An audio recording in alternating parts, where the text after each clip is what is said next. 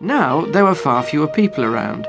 In fact, with the steepness of the hills and the trees all around, the man often went for some time without seeing anyone else at all. It occurred to the man that only an hour or so after leaving the crowded hustle and bustle of the city, he was now very alone. Of course, if nothing went wrong, this didn't matter.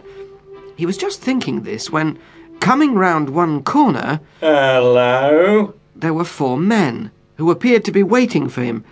The way they were standing in a line across the road showed they weren't just out for a walk.